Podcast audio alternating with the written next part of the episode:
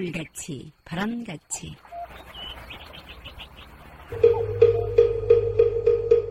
이 세상의 모든 분들이 다 부처님처럼 깨달음을 얻게 하시어 늘 평안하고 행복하게 하소서. 부처님의 큰 광명과 수행으로 모든 업장 소멸하고 무량한 지혜를 얻어서 자신을 제도하고 널리 모든 분들을 제도하게 하소서.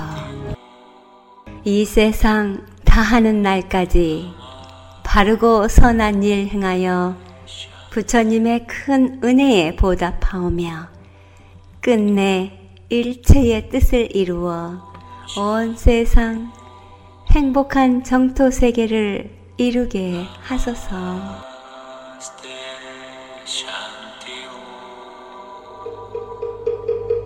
부처님 말씀 법구경 지혜로운 이가 부지런해서 게으름을 물리칠 때는 지혜의 높은 등정에 올라 근심하는 무리들을 내려다 본다. 마치 산 위에 오른 사람이 지상에 있는 사람들을 내려다 보듯이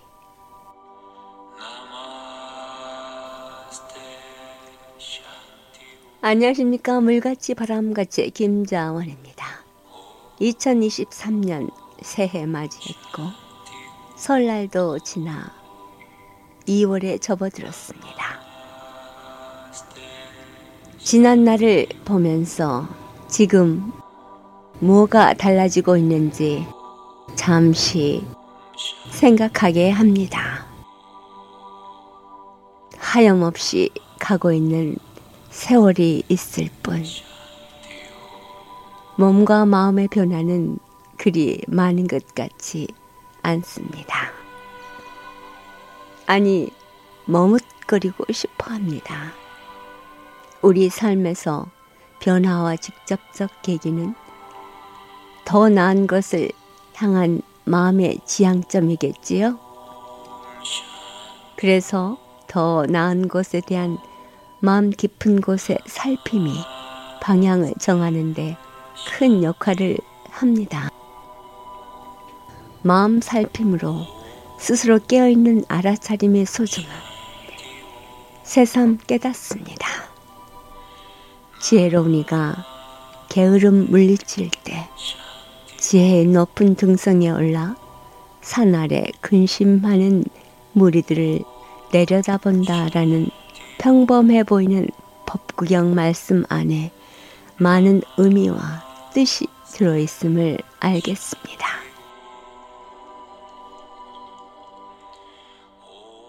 지혜와 복덕을 지니신 애청자 여러분과 함께 지혜의 높은 경지에 도달하여 마음 평안할 수 있는 수행의 시간, 깨침의 소리, 진리의 말씀 전하는 뉴욕 불교방송 진행합니다.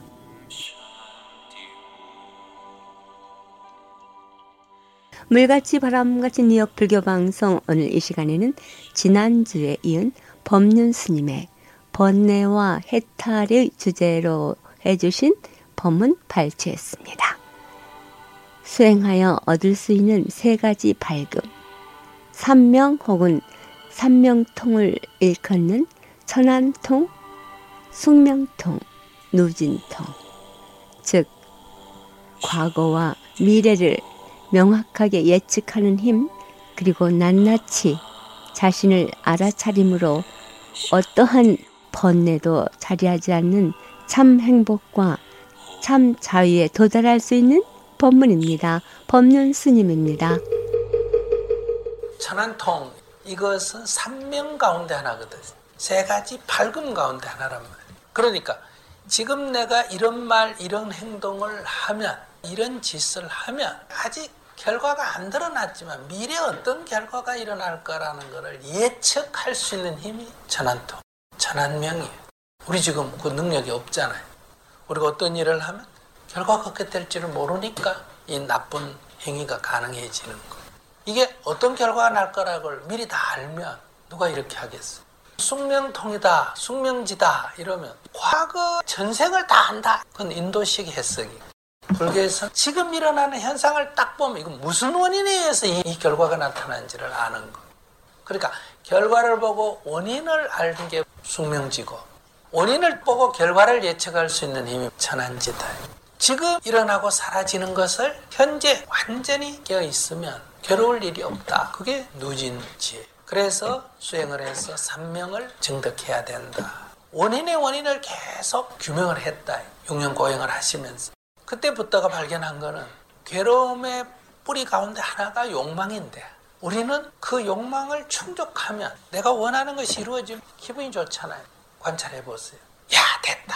이렇게 기분이 좋다. 그 기분이 좋은 걸 행복으로 삼는 거.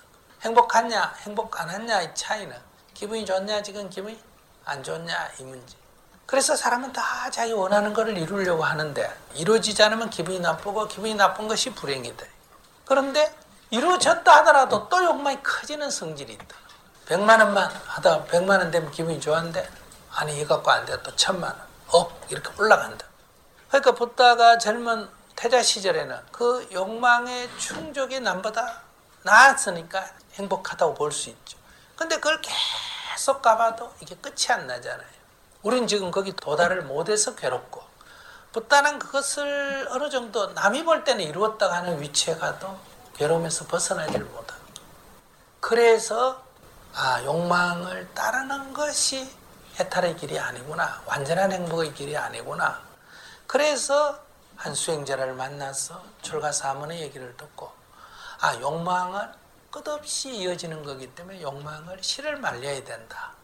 그게 오히려 다가온 거 그것이 고행주의라는 거 욕망을 억압하고 억제하는 거 근데 부다는 정말 어떤 사람도 흉내내지 못할 정도에까지 욕망을 억제를 한 거예요. 잠도 안 자고 먹는 것도 거의 안 먹고 씻고 안 씻고 하는 건 말할 것도 없고 그래서 피골이 상접할 때까지 이르러도 해탈이 아니고 그래서 돌아본 거예요. 이게 고행을 덜 해서 그런 줄 알았는데 끝까지 누구도 흉내낼 수 없는 데까지 해봐도 안 됐다. 그래서 다시 돌아와서 자기의 삶을 점검했다. 출가 전에는 욕망을 따라갔고 출가 후에는 욕망을 억제했는데 여기서 발견된 게 욕망을 따라가는 것만 욕망의 노예가 아니고 욕망을 억압하는 것도 욕망의 노예라는 거예요.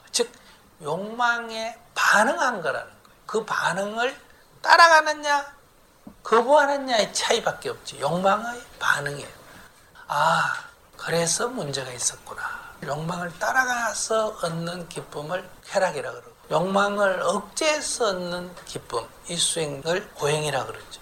그래서 부처님이 수행자는 고행도 버리고 쾌락도 버려라 하는 거는 우리가 말하는 이런 뭐 수행할 때 고행하지 마라 얘기가 아니라 어떤 것을 억제하고 따라가고 하는 것이 해탈의 길이 아니다.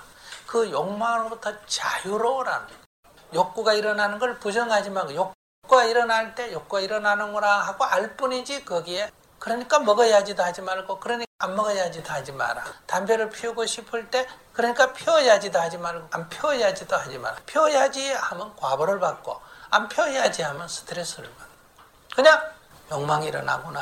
아 성질이 일어나구나. 이게 이제 알아차림. 다만 알아차리기만 해라. 이것이 새로운 발견, 중도라 그래. 이것을 통해서부터는 해탈을 증득했다. 그러면 여기서 윤회는 어떨 때 쓰느냐? 자기가 바라는 바가 이루어져서 기분이 좋은 거를 행위라 그러면 반드시 내가 원하는 것은 안 이루어질 때가 있다는 거예요. 자기가 이루어져서 기분이 좋았다면 안 이루어질 때 기분 나쁨이 필연적으로 생기니까 행과 불행이 되풀이 된다. 우리의 삶은. 돈을 벌어서 기분이 좋았다면 돈을 잃을 때는 뭐 불행이 온다. 누굴 만나서 기뻤다면 헤어질 때는 괴롭다. 낙과 고가 되풀이 되는 것을 윤회라고 한다.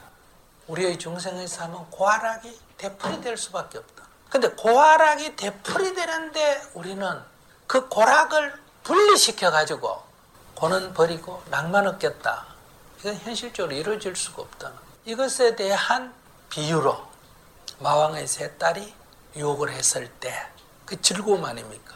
즐거움을 얻을 때 부처님은 낙의 본질이 고라고 봤기 때문에 유혹에 가지 않은 거죠. 그래서 딱 손가락질을 견주니까 노파로 변해버렸다. 이 말은 뭐예요? 젊은이라는 낙이 곧 늙음이라면 고다 하나다. 또 잘 채색된 항아리에 똥만 가득한 것더라라는 거는 바깥에서 볼 때 아름다움에 내부의 본질은 더러움이다 이 얘기지. 또 공덕천, 허감천 얘기도 그래. 아름다운 여인이 와서 들어오라고 하니까 허감천이라는 자매가 따라와서 넌 나가라 하니까 우리는 자매라서 헤어질 수가 없다. 어리석은 자는 둘 다 받아들이고 지혜로운 자는 둘 다 내쫓는다. 이 수많은 경전이 가르침은 고아락이 되풀이되는 다 우리는 지금 윤회의 삶에 살고 있는 고아락이 되풀이되되 낭만 즐기니까 고가 필연적으로 따라오죠. 그러니까 고만 고가 아니라 락도 본질은 고다. 이거를 꿰뚫어 알아야 사성제의 첫 번째 일체는 고다 하는 것을 정득하는 거. 고락 중에 고를 아는 게 아니라 락이 곧 고이다 이렇게 말할 수 있어요. 그러면 사념처관에서도 관수 시고 그러잖아요. 우리의 이 느낌, 즐겁다 하는 이 느낌의 본질을 있는 그대로 관하면 곧 고다. 그 우리는 이게 고인 줄을 모르기 때문에 지금 그 락에 매달려서 고의 과보를 계속 받는다. 윤회에서 벗어나지 못하는 그러니까 그 뿌리가 뭐냐? 욕망이다.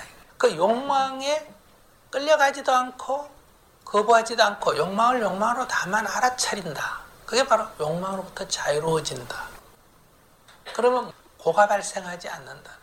근데 여기서 이제 가장 어려운 거는 고가 발생하지 않는데 그러면 낙도 발생하지 않아야지. 고락이다. 욕망으로부터 일어나니까. 그러면 고가 영원히 발생하지 않으려면 동시에 낙도 같이 사라지니까 여러분들은 죽을 때 죽더라도 즐겁고 보자. 이래서 이 해탈이 안 돼. 그래서 이 욕망으로부터 자유로워지면 어떠냐? 고가 사라짐과 동시에 락도 같이 사라지 고요적정이라. 이 고요적정이 열반이에요. 그러면 락은 들뜨죠. 고도 깔아앉잖아요. 그러니까 이 파도에 오르고 내리는 것이 윤회라면 적정은 고요합니다. 그래서 불교에서 말하는 열반을 우리식으로 말하면 우리가 이해하려고 하면 행복이라고밖에 번역할 수 없는데 이 행복이 즐거움을 행복이라 하는 이 세속적 행복과는 성격이 완전히 다르다 이 말이에요. 그래서 이걸 행복이라고 번역하면 즐거움을 추구하는 세속으로 이해가 되고 이걸 그냥 열반이라고 인도말로 그냥 써놓으면 뭔지를 모르고 여기에 못 쓰니. 그래서 이 윤회의 이 고리에서 벗어났다는 용어로 쓸 때는 해탈이라고 써요. 그 해탈을 세속적인 용어에 가장 근접하는 게 뭐다? 자유예요. 근데 이 자유라고 쓰면 어떤 문제가 있냐? 내 마음대로 하는 게 자유라고 하는, 자유가 아니면 죽음을 달라 하는 이 자유가 또 혼돈이 된다. 이 세속적 자유다. 그러니까 불교의 이상은 굳이 이걸 구분하려면 참자유, 참행복이라고 해야 되는데 참자유는 내 맘대로 해서 이루어지는 그런 자유가 아니라 자신의 욕망으로부터 벗어나 버린 자. 그래서 고락이 윤회하지 않는 진정한 자유. 그래서 부처님이 밖에 백만의 대군을 이기는 것보다 자기가 자기를 이기는 자가 진정한 영웅이다. 이렇게 말한 거예요. 고가 완전히 소멸돼 버렸다. 하는 관점에서는 이걸 열반이라는 용어를 써요. 같은 말이 우리 말로는 해탈이다 열반이다 쓰지만은 인도 말로 번역할 때는 해탈이라는 말이 따로 없이 그냥 다 니르바나, 니빠나 이렇게 쓰는. 그래서 우리가 이 불교가 추구하는 이상은 괴로움이 없는 경지에 이르는 것, 요 적정의 경지에 이르는 것, 자유로움에 이르는 것, 해탈과 열반이 불교의 궁극적 목적이다. 근데 오늘 우리가 불교의 신앙을 하는 사람은 좋게 태어나는 것, 받는 것, 극락 가는 것이 이상이죠. 그건 종교적 이상이고 수행적 이상은 해탈과 열반, 참 자유와 참 행복을 이라는 거다. 이 수행적 관점에서는 돈이 많았냐, 적었냐, 지위가 높았냐, 낮았냐, 얼굴이 검었냐, 흰냐, 오래 살았냐, 빨리 죽 이런 건 아무 비교 대상이 안 됩니다. 다음 생이 있느냐, 없느냐, 극락 가느냐, 안 가느냐, 이런 것 자체는 논의의 대상이 안 된다. 그렇기 때문에 부탄 그 당시에도 계급의 차별을 부정했고 성차별을 부정하시고 지금도 인도에서 안 되고 있는데 2600년 전에 그런 가르침을 폈다는 것은 굉장한 일이죠. 오늘 우리들은 그걸 이해하죠. 그러나 결국은 부다의 가르침도 500년 정도 지나자 결국은 이러한 계급차별, 성차별의 가르침은 사라지고 오히려 계급과 성차별을 합리화하는 곳으로 바뀌죠. 그래서 전생에 복을 많이 지어야 왕이 된다. 전생에 복을 많이 지어야 남자가 된다. 여자가 된 건 본생에 종이 된 것도 신체 장애가 생기는 것도 전생에 죄를 많이 지어서 그렇다. 그러면 오늘날 입장에서 보면 이거는 인권 침해죠. 장애를 전생의 죄라는 이름으로 합리화하거나 여성 차별을 합리화하거나 신분 차별을 전생이라는 이름을 빌려가 합리화하잖아요.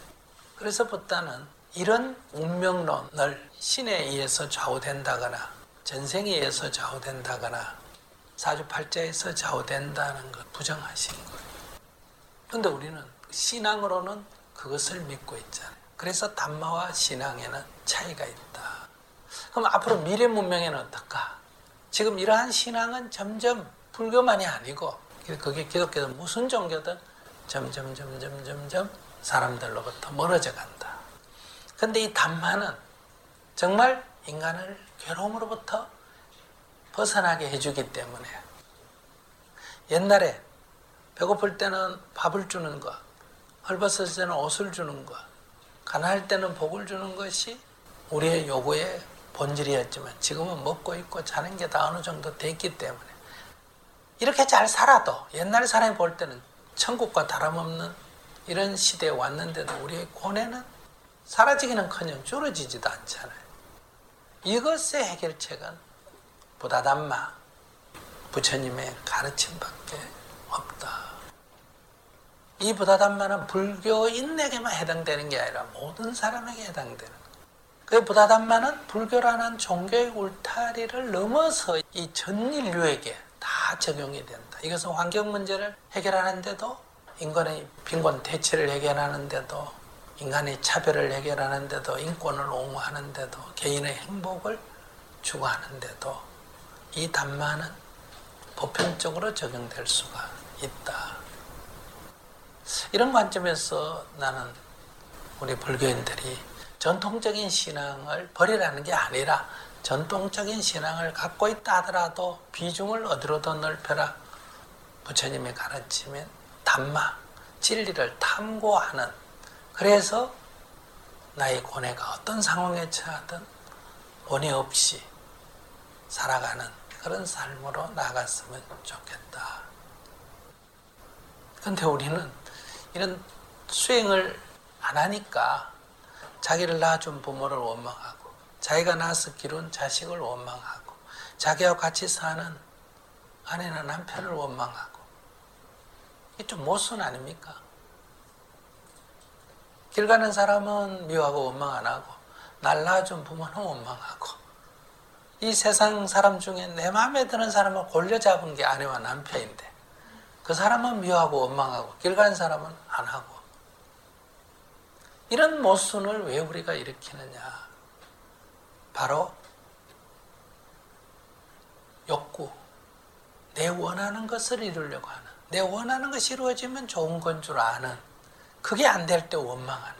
그러니까 부모가 문제가 있는 게 아니라 내가 원하는 만큼 안 해주는 거고 자식이 문제가 있는 게 아니라 내가 원하는 만한 자식이 안 돼주는 거고 아내나 남편이 문제가 아니라 내 원하는 만한 사람이 안 돼주는 여기에서 생겨나는 거다. 그럼 왜 길 가는 사람은 미워 안 하느냐? 그건 내가 원하는 게 없기 때문에. 이래서 우리는 가장 가까이 있는 사람을 서로 상처 주는 삶을 사는 것은 어리석다. 그래서 여러분들이 단말을 터득하고 불법의 진실을 발견하게 되면 첫째 내가 행복하고 나와 함께 있는 사람들을 소중하게 여기게 된다. 그리고 종교가 달라도 믿음이 다르다는 걸 믿음은 개인의 자유이기 때문에 또 같은 불교 안에 종파가 달라도 믿음은 다를 수가 있기 때문에 사상은 다를 수가 있기 때문에 우리는 그것을 존중해야 한다. 이런 관점을 갖고 공부를 해보면 좋겠다. 그래서 결론적으로 정리하면 종교적 윤회는 사람이 죽고 다시 태어나는 것을 말하고 진리에서 말하는 부다담마에서 윤회는 행과 불행이 되풀이 되는 것을 윤회라고 하고 이 행과 불행이 되풀이 되는 데서 벗어나는 것을 열반이라고 하고 해탈이라고 한다. 이것은 누구나 다 가능하다. 그러나 이 부처님의 가르침이 다시 인도의 전통 사상으로 돌아가서 종교적인 것으로 변해서 오늘까지 이어져 왔는데 오늘 우리가 이 길에서만 답을 찾지 말고 사람을 더 불교에 끌어들인다 이런 생각으로 찾지 말고 이 부다담마를 재발견해서 사람들에게 알리면 우리는 종교를 한 차원 넘어서서 인간을 행복하게 하고 해방하고 불법을 세계에 다시 재현할 수가 있지 않을까 이렇게 생각을 해요. 오늘 계시는 여러분들이 이런 좋은 법을 만났을 때 더 수행정진을 했으면 좋겠다 이런 말씀을 드리고 제가 하신 말씀이 자기가 믿는 종교적인 믿음과 조금 다르다고 너무 마음 상해하지 마시고 믿음은 자유기 때문에 저는 믿음을 타치하려는 게 아니라 진실이 어떠냐 하는 것을 여러분께 말씀을 드렸습니다. 지금까지 법문의 법륜 스님이었습니다. 고요 적정, 즉 열반에 이를 때 비로소 행불행의 반복인 윤회의 굴레에서 벗어나 해탈에 이르는 길. 욕망으로부터 벗어날 수 있는 선명하고 구체적인 수행의 지침 법문해 주셨습니다. 믿음과 신앙이 참된 진리의 가르침과 다른 점도 세세하게 알려주셨습니다. 어떤 길을 선택해서 참 행복에 들어설 것인가 하는 각자의 몫이겠지요? 어떠한 선택을 하고 싶으시나요? 물같이 바람같이 뉴욕 불교 방송은 부처님 말씀을 나누는 법당입니다.